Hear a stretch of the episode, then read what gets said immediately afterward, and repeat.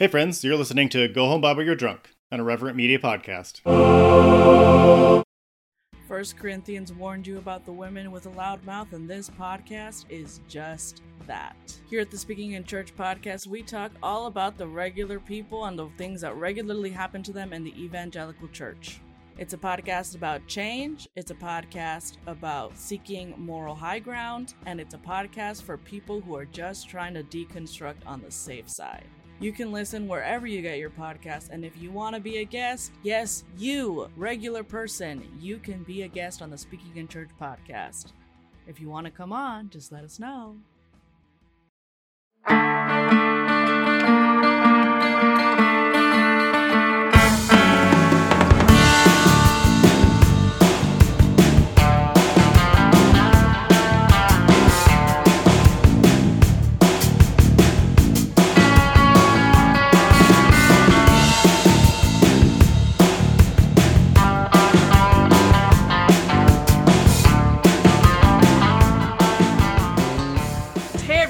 Uh this is Go Home Bible You're Drunk, a podcast where we some ex-evangelicals dust off our our well-used Bibles to check and see if Mhm. there's anything um good or interesting or worthwhile from this book that was used to um terrorize us as small children. So Yes. anyway, uh I'm Tori.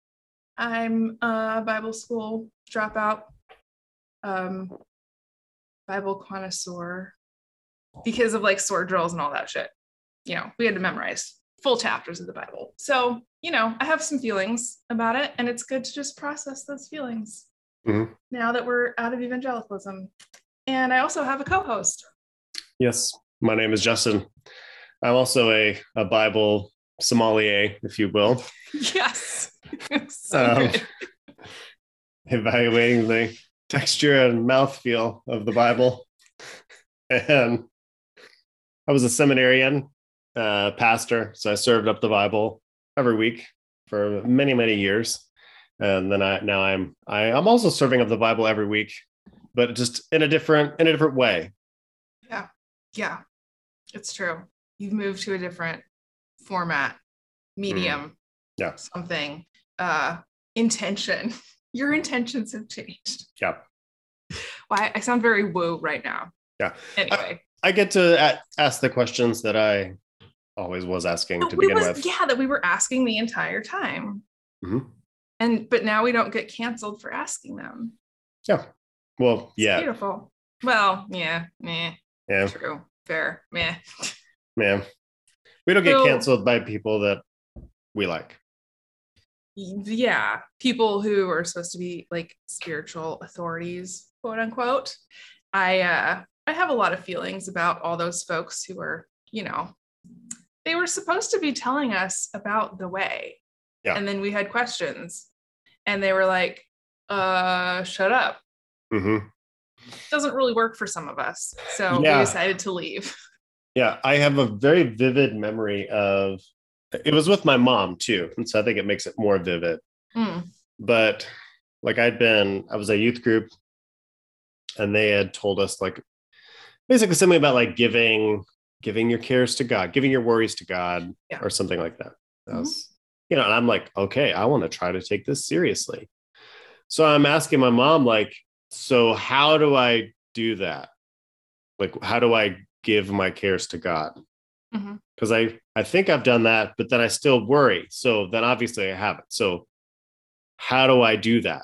And then, you know, I remember my mom was, I think she was kind of like, well, you just, you just basically just she was like, you just do it.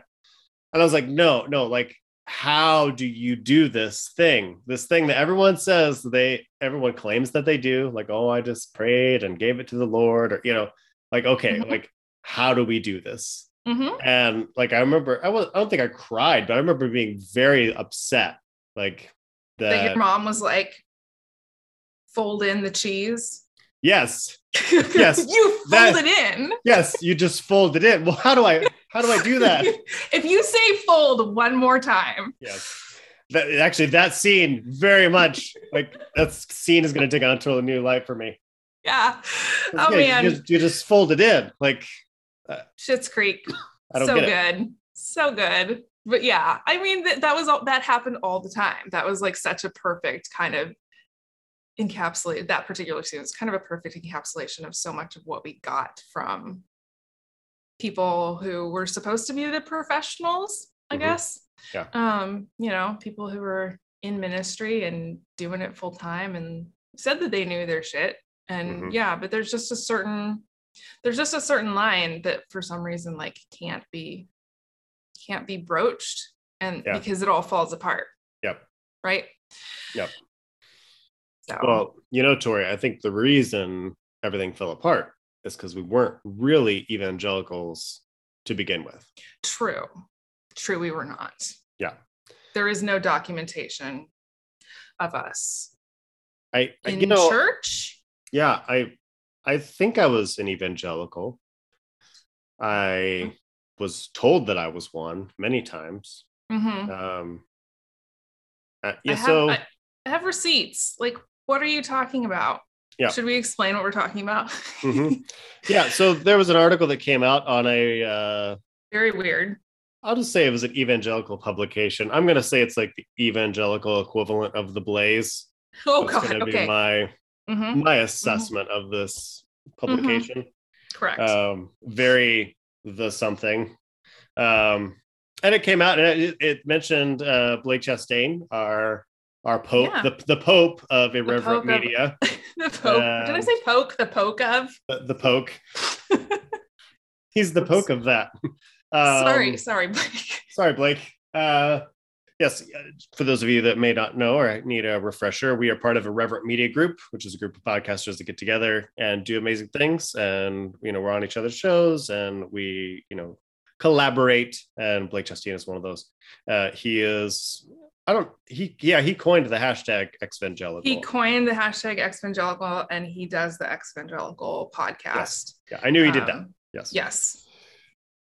Uh, anyway, he got, this he got canceled by this man. yeah, this man canceled him, uh, essentially saying that all of us evangelicals, um, you know, we we typically will hear that you weren't a true Christian type. Right.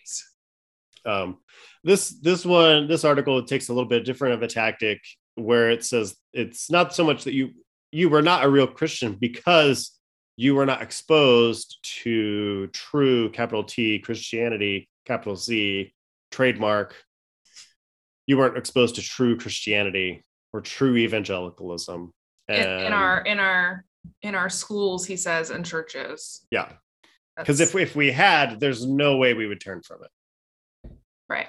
I think. Um, so, and and basically, he's saying there's no such thing as an evangelical because you were never an evangelical to begin with. Mm hmm Mm hmm Which is, you know, that's a very fraught argument, especially when there's this many of us Mm, and all of our pastors still know us. Like maybe they Mhm. wish that they did not, but they still know Yeah. who we are because we were there for many decades.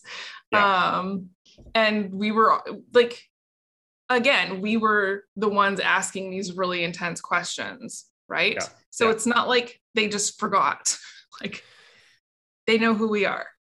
Yeah, and and you know, there's there are definitely recorded sermons of me somewhere on the internet being Ooh. an evangelical. Hey, there we go. Um, yeah, if we could dig those out. Um, Let's that not. would I would need to be drunk to watch one of my old sermons and critique myself. But um, so like there's evidence online and there's evidence in our stories that you know this is what we were, but he's you know this this is the tactic that he's taking that there's no way that we could have been real or ever exposed to the real thing, which hell my my my twitter is 11 years old. Like you can go and find some evangelical shit on there if you want to. Yeah, like i went to mars hill motherfucker you you have you have the evangelical street cred. yeah i Back do uh-huh One of the mistakes I made was I downloaded that app Jumbo that i don't know what that is It's like a personal security app that kind of scrubs your social media profiles, oh which is, was a good idea, and I, I don't necessarily regret it, but I I do regret now that the my earliest tweets Mhm. are now are now gone from the internet. Um, right. Because yeah, those would be fun to drag up. I think maybe. Yeah. Yeah. Um, no. I oh god. Anyway. So if you want to delete your tweets, Jumbo is an app that will do that. They're not sponsoring us. I personally no longer use the service, but people There you go. Some people like it. okay. Perfect. You know, there I'm working on some stuff that may require me to do that. So if anybody wants to go get my old evangelical tweets before they are removed forever Yeah. from Beyonce's Um, internet. It will it'll Okay. definitely prevent you from being, you know, canceled for something you said 10 years ago. Uh, hmm Like guns are good, maybe question mark. yeah. I don't know. I, I wasn't I wasn't that I wasn't that much of a bigot, but I definitely used a lot of um language that was not preferred by s- certain people. But I was, you know, I like I was very black and queer and I hate gender. Like Mhm. Yeah. like uh I, I wasn't really out here making a bunch of like racist, Yeah. sexist, homophobic, transphobic statements because yeah i don't think i don't i think probably the worst things i said i did say this um on facebook this was when the aca was being considered i was still a conservative oh, oh boy. Okay, what'd you say? I, I said something like the aca was going to lead to back alley breast exams uh, or something like that which was like Isn't makes, that I mean it makes no sense but it, Well, yeah, but also like, is that the, is that the worst thing ever? I, I, don't i don't know that it is but i I don't. I'm, I'm trying to think like that's probably the stupidest conservative thing i've said yes, that was correct. maybe problematic uh, there's i'm certain that certain there's more uh, hmm so yeah uh, old facebook things uh Right. prove that i was definitely an evangelical and hmm and when those things come up on like my Timehop Yes. uh, i can go back and see who liked them and it was a lot of evangelicals so Hmm.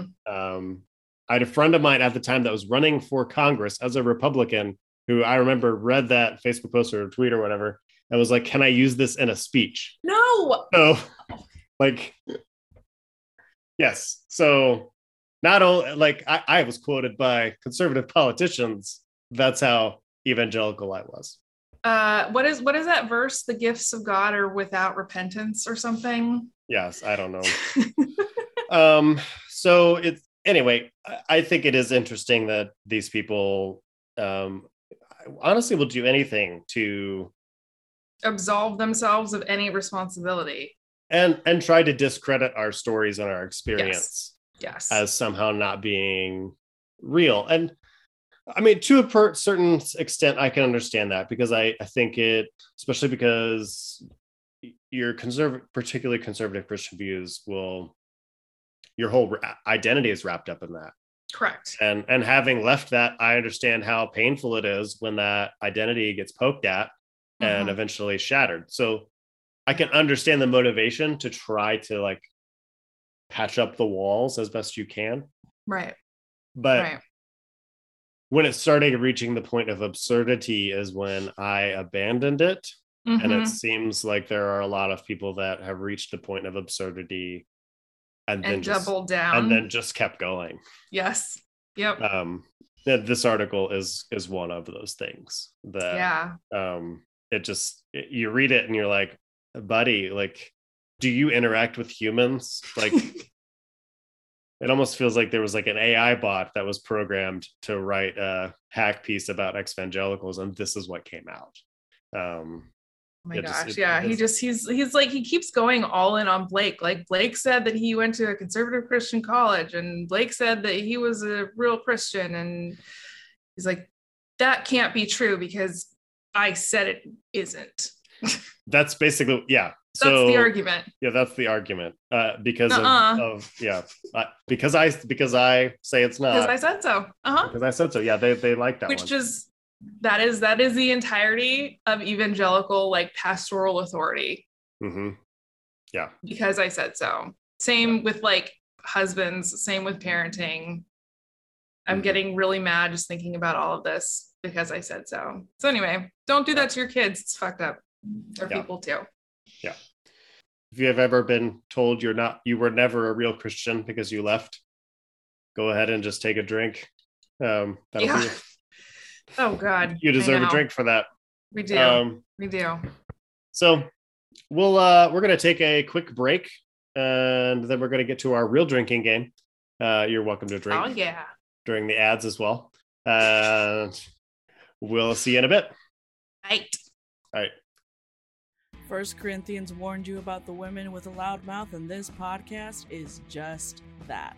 Here at the Speaking in Church podcast, we talk all about the regular people and the things that regularly happen to them in the evangelical church. It's a podcast about change, it's a podcast about seeking moral high ground, and it's a podcast for people who are just trying to deconstruct on the safe side. You can listen wherever you get your podcast, and if you want to be a guest, yes, you, regular person, you can be a guest on the Speaking in Church podcast. If you want to come on, just let us know. We're back. So we are. hopefully you were served relevant ads that enriched your experience. Thank, you. Mm, Thank you for putting up with them. We really appreciate it. we do. Um, so for tonight's drinking game, uh, we're going to experience a a parable, actually, a story, if you will. Uh, a little bit of change to our format, and I think today we're going to have more of a kind of a hopeful drinking game. Uh, whenever whenever uh, Jesus says something that you're like, "Damn, that's a good point," I'll drink to that.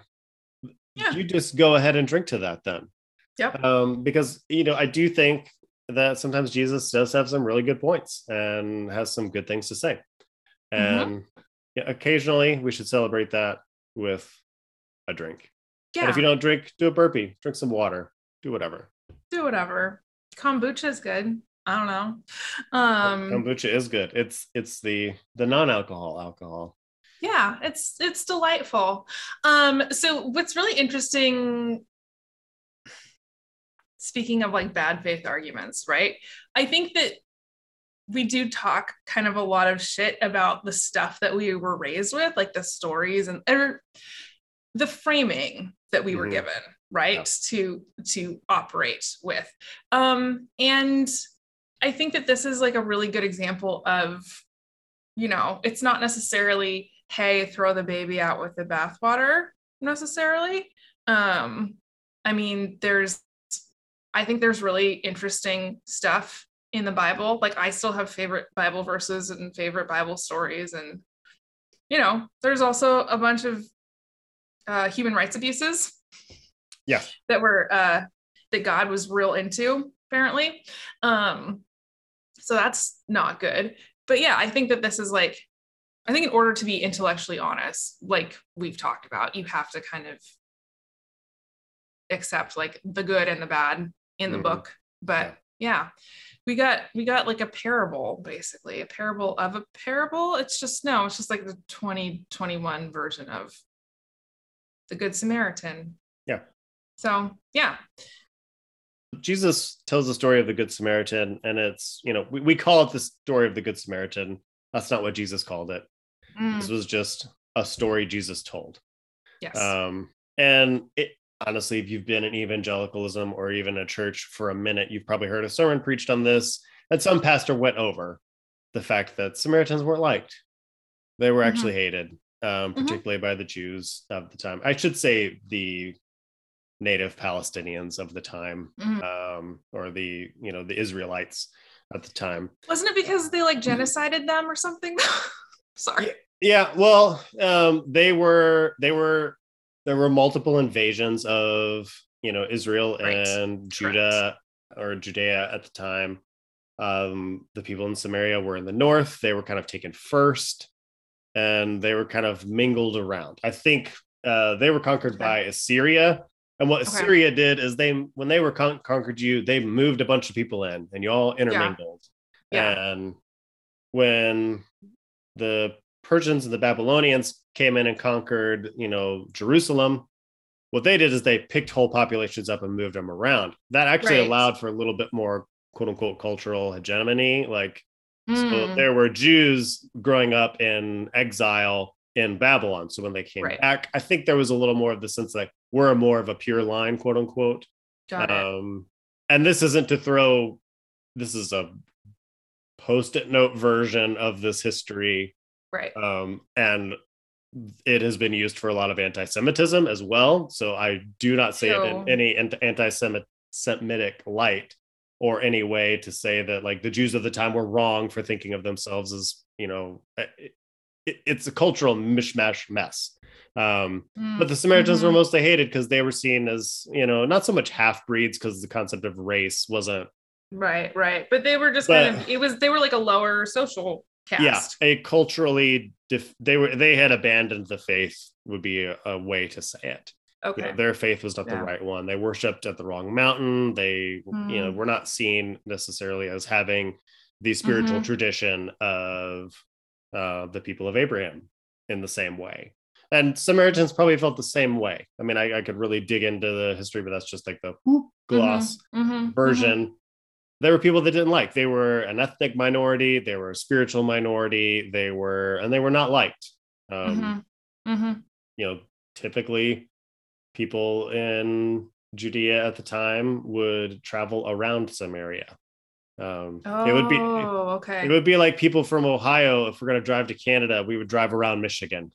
Like we're just we're just going to not we're going to drive out of our way right, right. to not go through that place. And if we do have to go through it, we ain't talking to anybody.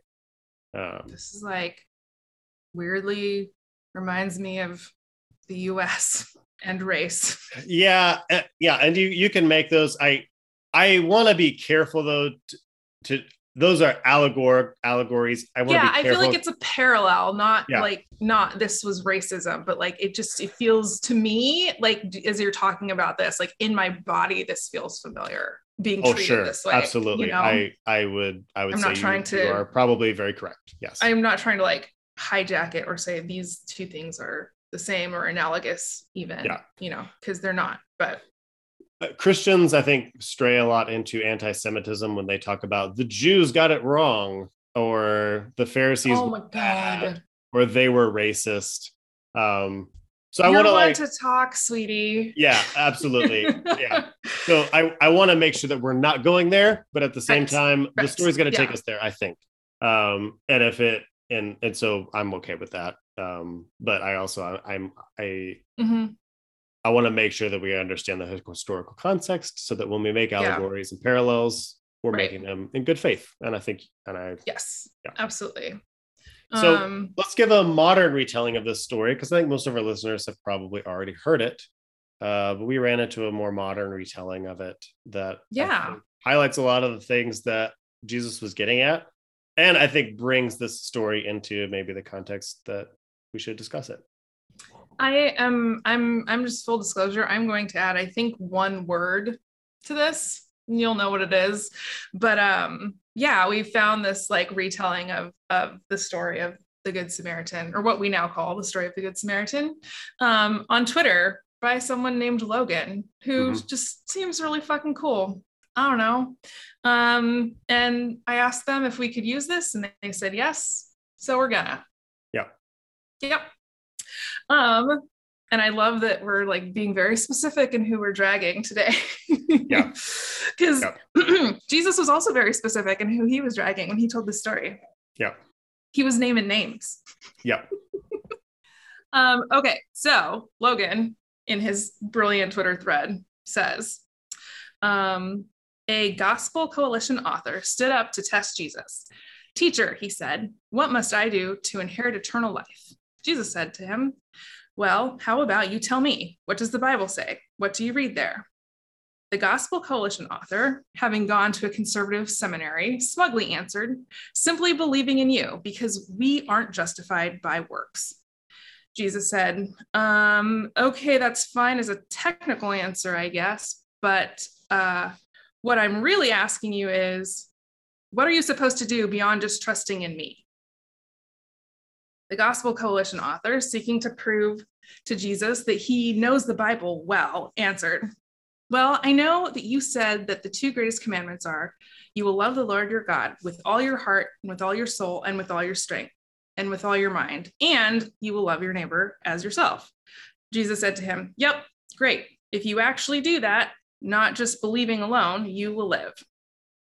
But wanting to exempt himself from actually loving people who he thinks have unbiblical beliefs, the Gospel Coalition author asks, But uh, for whom should I have empathy? Jesus replied, There was a woman driving from Indianapolis to Louisville and she was driving and her tire pressure light came on on her dashboard. So she pulled over to check and see if she had a flat. And a group of men in a car saw her alone on the side of the road. So they pulled over to rob her. She was moving to a new apartment in Louisville, so she had all of her belongings with her. They beat her up, they took her keys, they stole everything valuable from her car and left her unconscious on the side of the road. Now, by chance, a man who worked at a conservative seminary in Louisville was driving down the highway. When he saw the unconscious woman, he thought, that's what happens to people who dress immodestly. And he kept driving because if he stopped, he would be late to the class that he was teaching entitled The Most Dangerous Ideas of the Modern Age. Nice. I love so this good. so much.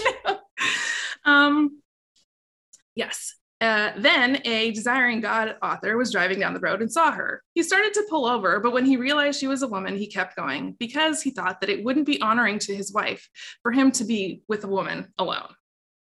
But then a woman drove by. She was a bisexual PCUSA pastor who was is this m- m- model modalist?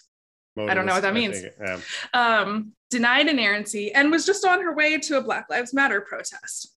She saw the unconscious woman and was moved with empathy. She pulled over and stayed with her until she regained consciousness. She gave her some food and water and took her to the nearest hospital. When they left the hospital, it was pretty late, so she checked the woman into a hotel and told her to spend a couple days there to rest up. Which of these three do you think actually loved the woman who got beaten and robbed? The Gospel Coalition author said, Eh, I don't know. Jesus said to him, LOL, are you for real? The end. nice. Like, yes, this is a sermon that even even I, as an atheist, can totally get with. yep what's interesting to me about this story and everything mm-hmm. that we were taught the lens that we were given is we are the good guy in the narrative whatever that looks like right so america uh, I, I like i literally heard this from people like america or like we're now god's chosen people which mm-hmm. was just absolute that's anti-Semitic. Yes. Um, like yes, no, no, you're no, you're not. You're an evil bastard child of a bunch of colonizers. Um, mm-hmm. Yeah. And like we were just always, we were always the good guys or we were always the victims, right? Mm-hmm. Like the US specifically was was we were we were the victims or we were the ones that were doing things right.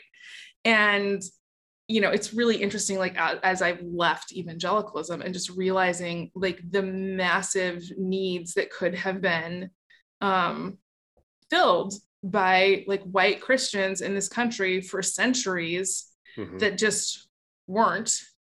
Um, it, it's really it's really wild to me that it's like, no, you're you're you're the guy that like left somebody beaten and bloody on the side of the road, right? Like you were not the good guy in this story. Mm-hmm. And it was it was always taught like we should be the like the good samaritan like that's how we should respond. Um and i think the idea of like somebody stopping from like a lower social caste that concept to like help somebody out who probably like well you don't know but maybe they look down on you right? Like yeah. and engaging with the story in the way of like i would be the person who would stop. And it's like well you're the ones complaining about the Black Lives Matter protests. Like you're the ones complaining about people protesting all of these just ridiculous oil pipelines. You're the ones who are like siding with power every single time.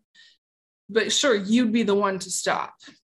Yeah. You know, like you're the ones outside of your homes when black people walk by carrying loaded arm like loaded guns just to just to intimidate people just because so yeah for sure you're the good samaritan you guys like yeah clearly yeah and i, I think that is that is one thing that i like about more modern retellings like this because it mm-hmm. does mm-hmm. it does put the story where it should be um, yes. i think you know kind of going back to the anti-semitism and I, I don't know that i articulated that very well but i think what tends to happen is we look at like, oh, the Jewish priest missed it.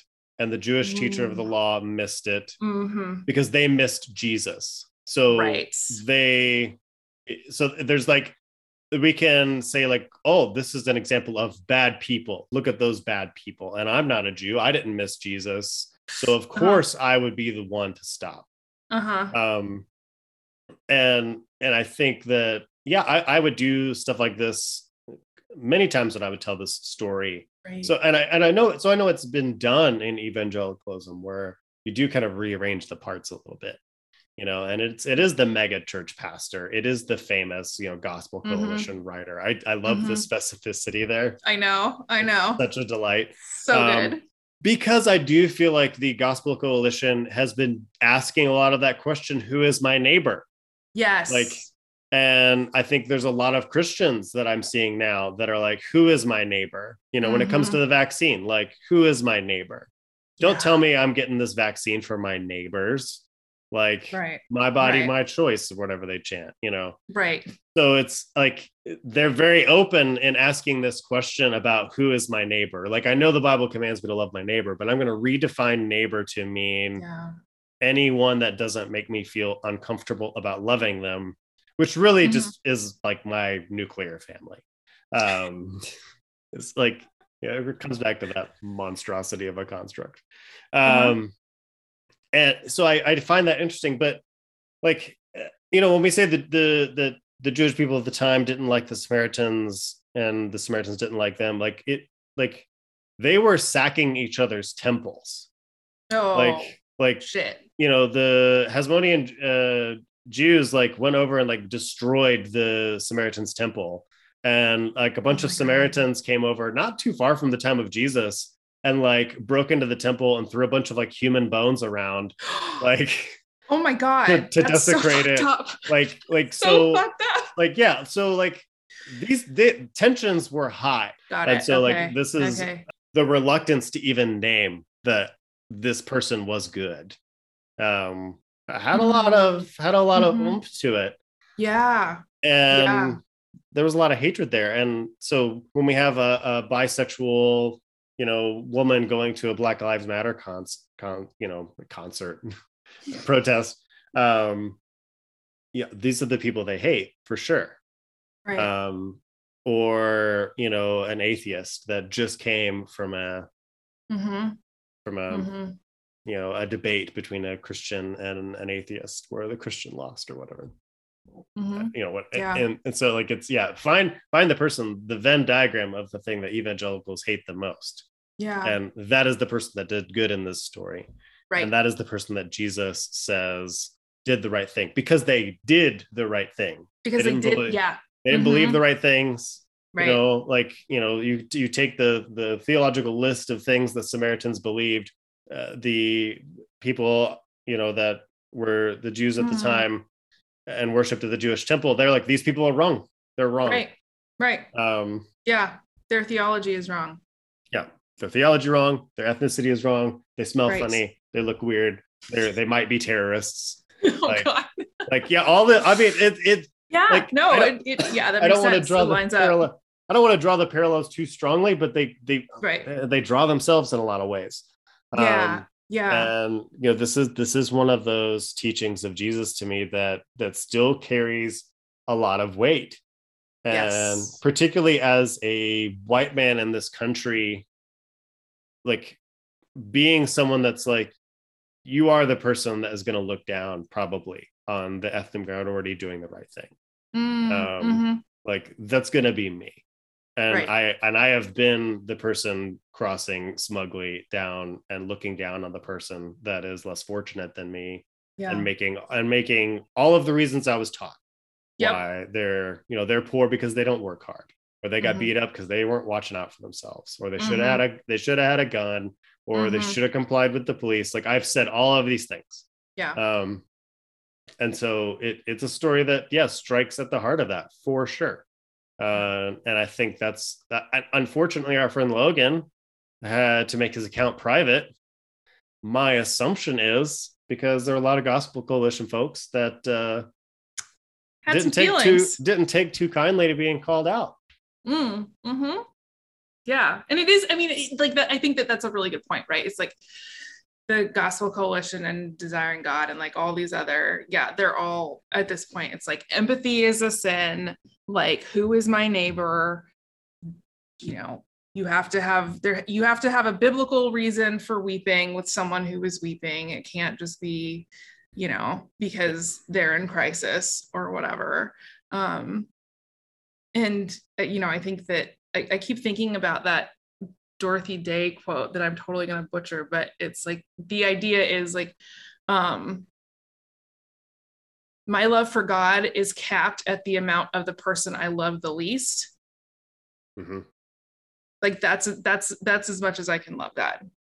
And thinking about just like the unbridled like unmitigated hatred that white evangelicals have for like black lives matter for people who perform abortions.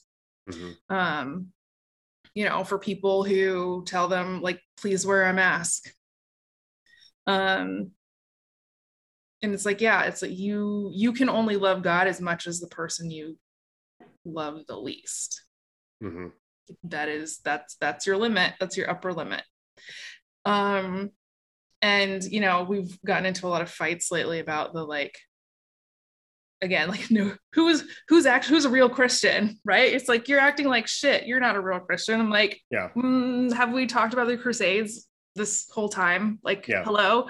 Um but I, I definitely think that it's it's like you're not you're not following christ. I think that we could probably come up with a term for christians who are very into like paul and the old testament and kind of like skip the jesus bit um Yeah. uh, just just for clarity not to say that they're not christians right um but in terms of in terms of functionally like being like christ i think that they're i think that they think that jesus was wrong Yeah. right I, I yeah, I absolutely think that that's what they believe. And Yeah. Functionally, they wouldn't Functionally, say that. Right. know? And honestly at this rate empathy is a sin i think they're going to be saying it soon yeah, I you know jesus and- is wrong about that yeah, but- and they'll you know I I hate to use this heavy-handed Christian phrase, but they're going to be crucifying him all over again. yeah Um, and uh-huh. and and they I think they would. I Yes. think uh, you know if Yes. if Jesus if Jesus did come back, let's just be supernatural for a second. I think the people that would hate him the most would be white evangelicals, for sure. Not even Mhm. not a doubt in my mind. Um, oh like yeah brown middle eastern dude yeah, that got here They're- illegally. and Who's they're, they're even- not a, Who's not even his that. father? Like, yeah, we don't know we don't know. um, it's probably an anchor baby. Like, yeah, Mm. for sure. They would want his birth certificate. yeah Oh my gosh. Yeah. yep Oh yeah. and i think that this is like for me being out still this is really challenging for me as a person because it reminds me also that like if i am advocating for evangelicals being crucified again like that's i'm not any better than that you know Mhm. right if i'm advocating for them to be persecuted Mhm. or you know what whatever like put in jail or i don't know. They have all of these very weird specific like persecution fetishes right now. Um but like yeah i think that when i am saying like when i am arguing for something like abolition and using using the bible to argue for that um which i do sometimes. That's not that's not the reason that abolition is right. It's not the reason it's the moral thing to do but it's it's something that some people listen to that would not otherwise listen to me. Um but like when I, I i have to remind myself that it's like the reason that the, the reason that like you can't go down this path right? The reason that punishment is like such an appealing thing for people.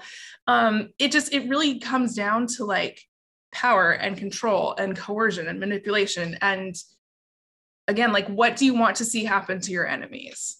I think is Mhm. what we're doing with this right? Yeah. and so for me like as an atheist like what do i want to see have I, I don't I don't even like calling people enemies, frankly. I think that's kind of bullshit. Um, but what do I want to see happen to the people who disagree with me?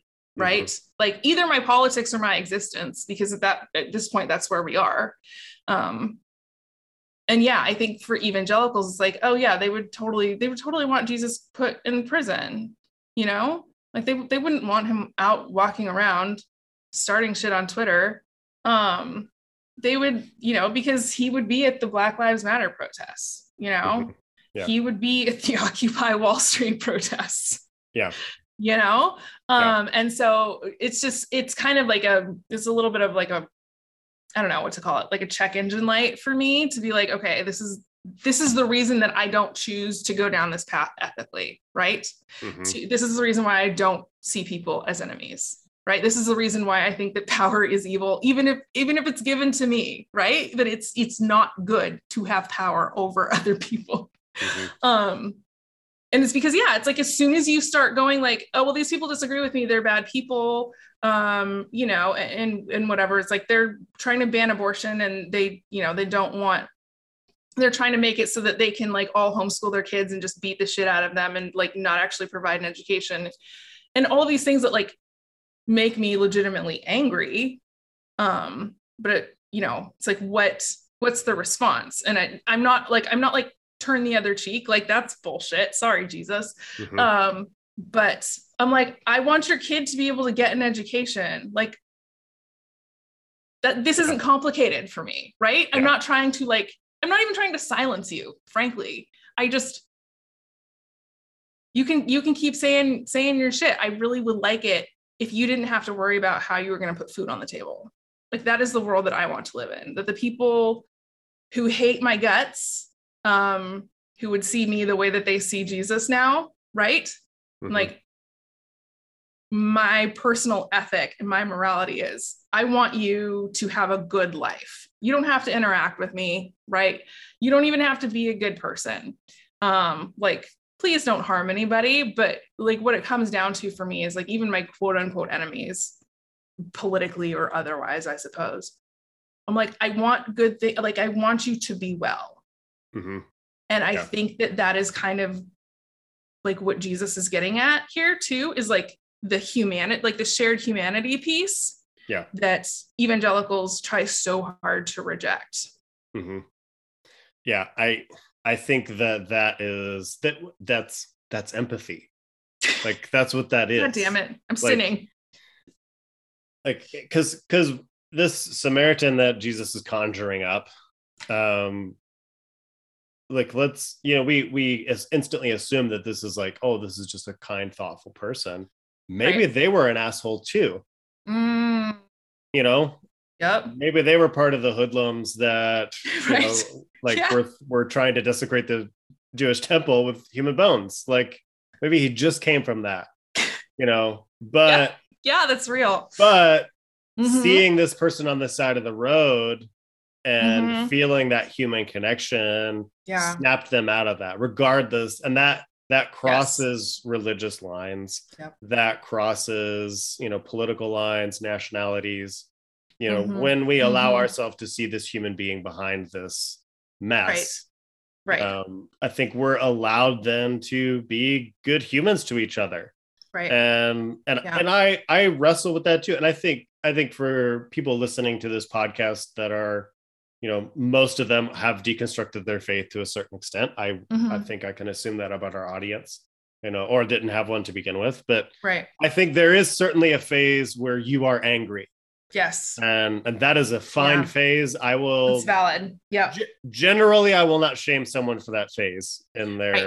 deconstruction right. sometimes yeah. i'll be like mm, maybe cut that out a little um, right. but you're gonna have that and i still fall into it sometimes yeah um, but I think there does come a point where you do have to make that turn and and be the I hate using the term being I know. person. I hate that. I term. hate it.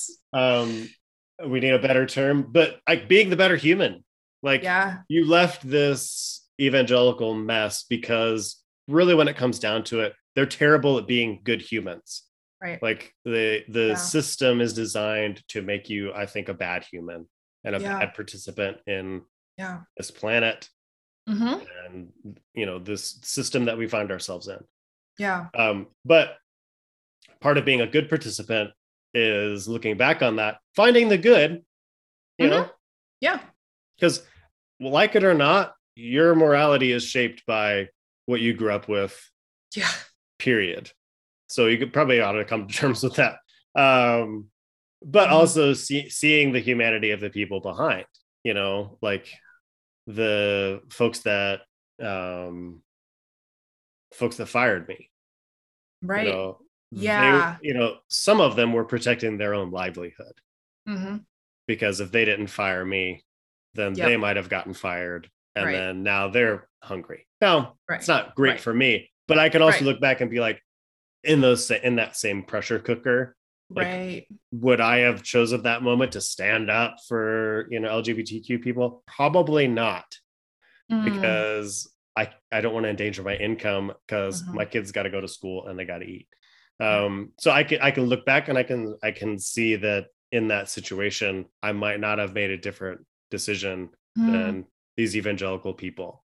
Um, and and I want good things for them. I want them to get out and find good jobs and good livelihoods away from having to preach lies. Um, but in that moment, lies. yeah it just they are um but i think i think we do have to have those moments where we see the shared humanity a little bit Yeah. and and and then you know i will just wax a little bit christian for a second then i think that's when we experience grace Yeah. like, mm-hmm. that's when we experience the divine where all of a sudden what i've Mhm. done doesn't matter what you've done doesn't matter i get to help you now Yeah. and i get to ensure that you have food and shelter and safety and, Right. and that to me is the most important thing and i think that's Yeah. the most important thing to you and and i think good followers of jesus that's what the most important thing to them is as well I think that that's I think that's very true. I mean, I uh, personally like the kind of the most acute example of this for me is obviously Portland had like over a hundred days straight of protests, basically, um, and then fire season started, and you know our air quality index we like we broke the air quality index. Like it was we were like higher than shanghai.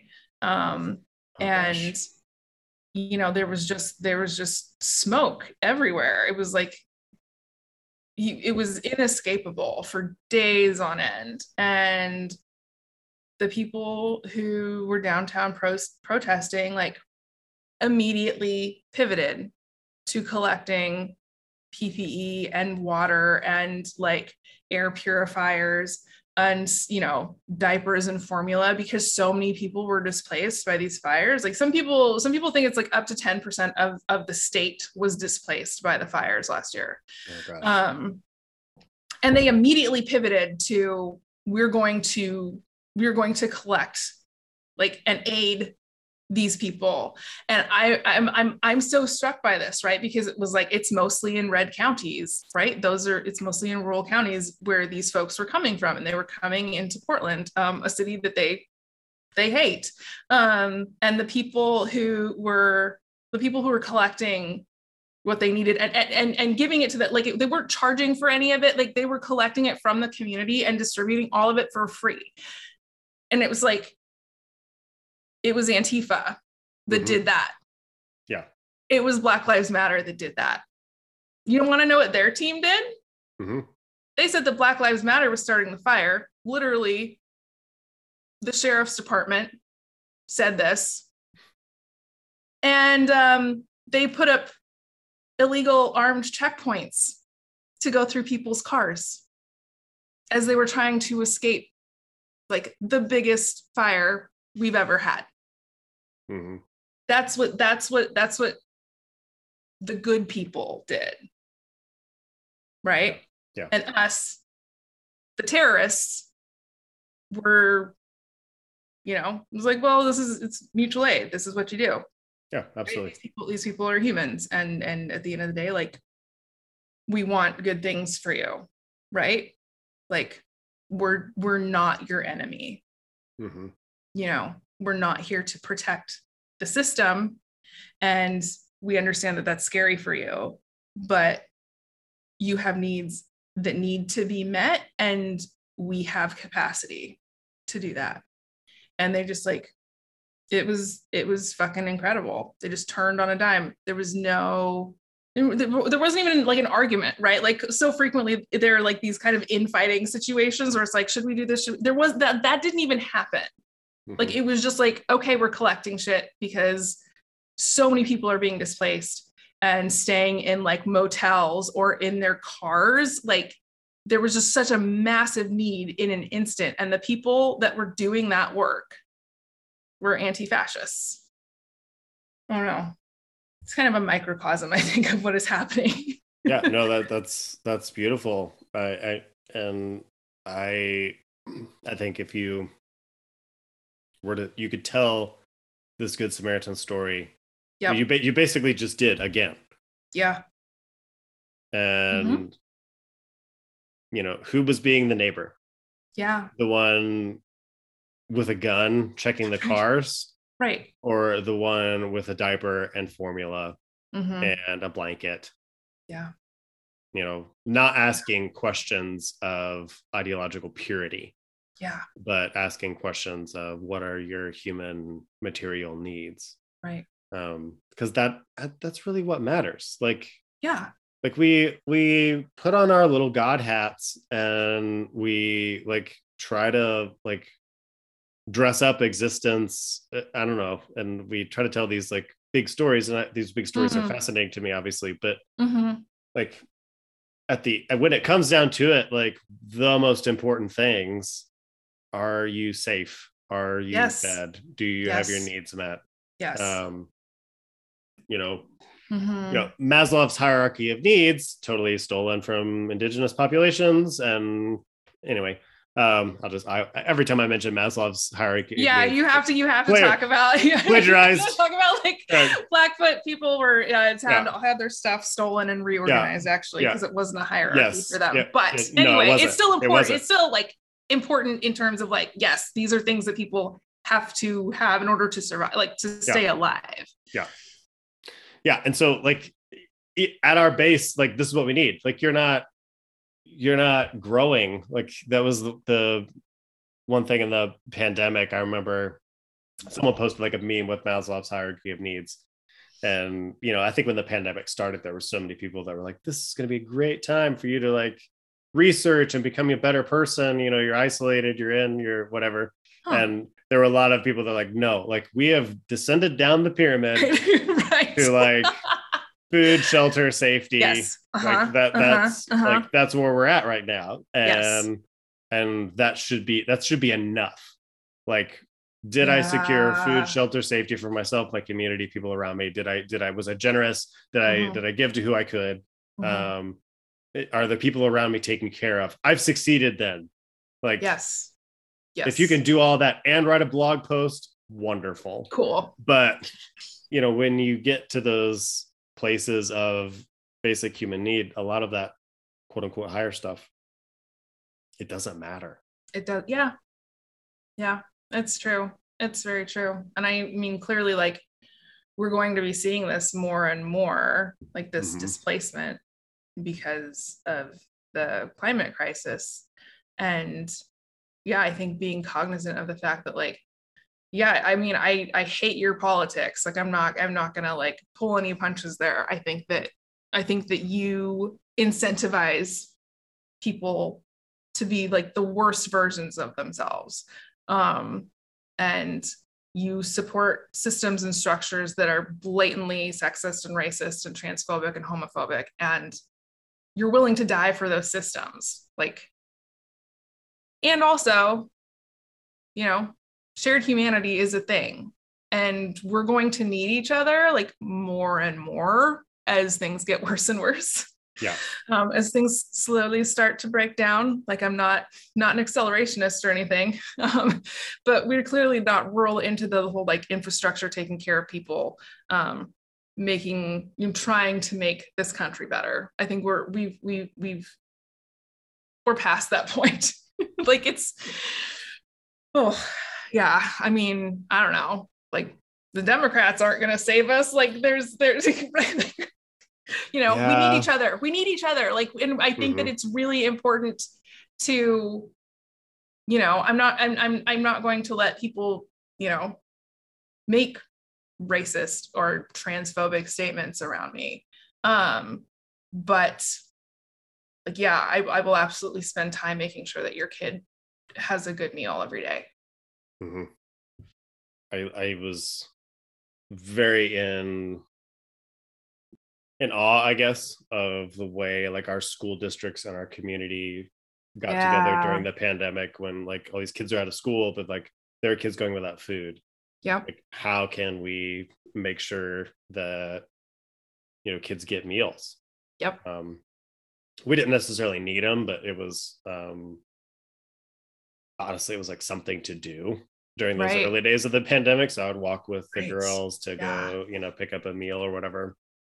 And you know, there are, you know, kids and and I take for granted because I've got computers and things, but there are people donating like tons of technology so that kids could do their school. And it's like, Yeah. like these kids need like uh, and what frustrated me so much is there were all these Republicans that like see the problem, like child abuse is a problem, like you Mhm. know now and so yeah like quarantining with an abuser is terrible don't want i don't wish that on anybody any more than i wish a pandemic on anybody Right. you know um but we got a quarantine now Mhm.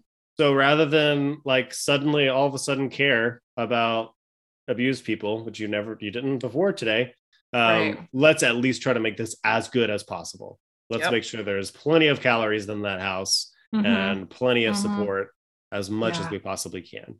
Um, and that was that was a good thing. Like I was so good. It was so I, I think I I want folks to leave with like while we do we do drag Paul a lot and we drag the Bible a lot. Mhm. We drag conservatives an awful lot. And they deserve to be drugged for sure. Um, but I what I don't want is I don't want uh, folks to walk away thinking like they are un somehow unworthy of basic material needs or Yeah.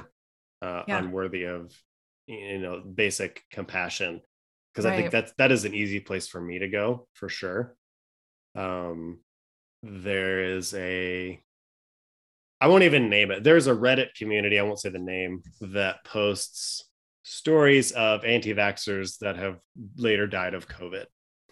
Um, but I refuse to go there because I'm like, I do not want to feed myself with Right. that level of like Schadenfreude or whatever, Mhm, and that like mhm, mhm. Like I don't want that in my mind. I don't want that kind of like got you, told you so, Darwin Right. Award kind right. of stuff. yeah. Like yeah. Mm-mm. because I have to see them as victims too, in some ways. Like Yeah. that that woman Victims of propaganda. yeah, Like none a- of none of this needed to happen. none of it, no.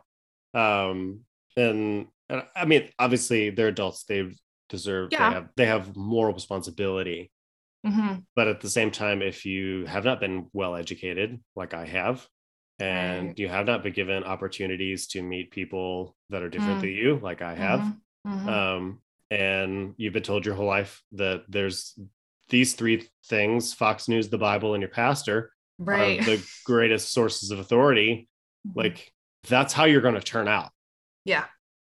you know Yeah. period and and i i don't want to gloat Right. It's it's like clearly we're in this place that is yeah, it's really easy to kind of like turn off your humanity, right? And go like, "Oh, ha ha." Like you're so dumb. Um and I, I, you know, I try to be very kind of cognizant of the fact that it's like, yeah, I really, it would be, it would kind of, it would feel good to like have a long, hard laugh at all of these people who've caused all this pain and suffering um, for them to die. Uh, and and also it's like, well, they they got other people sick too who didn't deserve it. Mhm. You know, like they they have agency, right? And they chose to use that agency, and it killed them, and it may have killed many other people. Um, and that's that's not funny. You know, like we we are not all islands unto ourselves. Like we belong to each other Mhm. Like we live in a community, we live in a society. Like my choices affect other people, you know? Yeah. Um and you know, there there's yeah, it's there's no personal choices in a pandemic. There aren't. Like Right? I, I have I have preached that from like day before COVID was even in the United States and we were just Yes. hearing about it. I Yes. was like that was there are no personal choices in a pandemic. And honestly, now I'm more like there just aren't personal choices. Like right? there are Mhm. not these like yes obviously there's personal responsibility but like my definition of personal responsibility if it does not expand to be like i'm personally responsible for other people Right. um then it's like deficient and Yes. and just it, it lacks it lacks any kind of moral strength Yeah. Yeah, absolutely. Um, and I mean, maybe this is why they have decided that we weren't ever really evangelicals. Yeah. Because we were never like, oh fuck those guys. Like, yeah, if they don't get to eat, we're fine with that, you know? And it's like Yeah. this is right. Yeah. Uh it's like, oh well, I'm sorry. Like if a couple black people get killed by the police who didn't deserve it, like that's just how the system works. Like We were never- doing we- cost of doing business right like we were never we were never making those arguments right? We were never like guns free for all sure shoot up some schools. Like that that was not that's where we, we were not coming from those spaces. So i suppose like through that lens if you really think empathy is sin um yeah like may, maybe we weren't ever true evangelicals. Yeah, i didn't kill that part of myself. And i will drink Right. to that hell yeah i it's so i mean i'm i'm glad i'm grateful because i it got me out Yep. like shared humanity is what got me out of that shit Yep. and i don't ever want to go back to anything remotely close to that so Yep. i will i'm going to like hold on to shared humanity for the rest of my fucking life mm-hmm. And and that will be a life well lived. And I think and I think a life that is more quote unquote Christian. That would be more in the tradition of Jesus than anything that we're seeing coming out of the evangelical camp. yeah it's true So whether you want to be a Christian or not, be good to people. hmm And that's Yeah. our message today. yep That closes our most sermonly episode of Go Home Bible You're Drunk. but oh well oh well. sometimes sometimes you just you gotta sometimes you gotta talk about shit family meeting Yep. right Like family meeting. Gotta call them together. uh-huh uh-huh yeah and uh, but i again i think this is going to become more and more important as we see more and more infrastructure failures and more and more Mhm. crises caused by climate change so Yep. yeah Mutual aid. Google it. Mhm. google it Google it. Uh, speaking of Googling, Mm. uh, if you would like to Google us, uh, we are Go Home Bible You're Drunk on the Twitters and the Instagrams at Go Home Bible. If you're listening on a podcast app like uh, Apple Podcasts, go ahead if you could give us a five star review. Helps out the show. Write a write a lovely review too if you have time. hey there we Um, go uh, if you have the financial means and want to do a little mutual aid work uh, for us, yes uh, you can donate to our Patreon, uh, patreon.com slash go home Bible. Uh, you will get episodes a little bit early, as well as some swag at certain tiers, a life verse. Uh, we are also going to be working on uh, developing that community a little bit more in the future as it continues to grow, uh, which we're very excited about. Uh, Tori, do you have anything else you want to plug?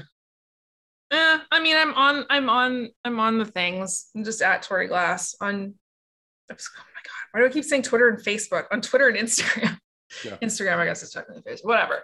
Um, yeah, just usually yelling at racists. That's what I Mhm. do. You're, on, you're, you're um, on the kindly Facebook.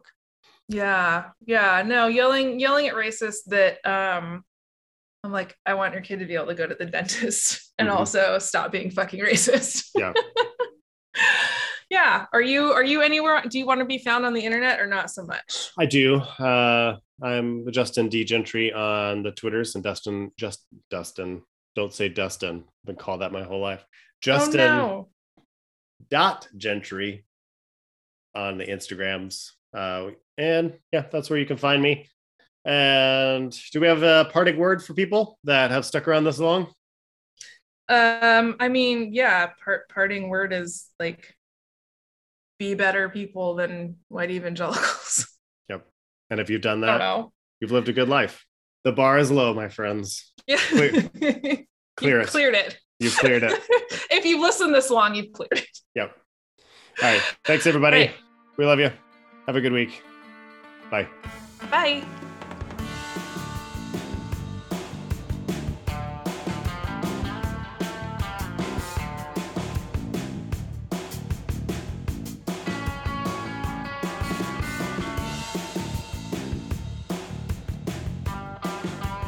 Everybody. Um, wait, why am I starting this like my other podcast? Shoot, I was gonna start doing the white homework intro. This is White Homework. okay, starting over. Um, yeah. Um, okay, I'm gonna try this again. Here we go. Um, how do we start this? We just say hey, Hey, where we dust off our Bibles and see if there's anything Hey. good. This is Hey. Go Bible. You're drunk. You're drunk. If you're here, you're drunk.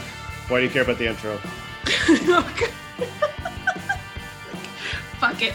I'm so we're sorry. good at we're good at middles, We're good. intros, outros. It's okay. Tragic. We're good at middles. I'm so sorry. Um, I think all of this is going to go in the podcast. okay, perfect.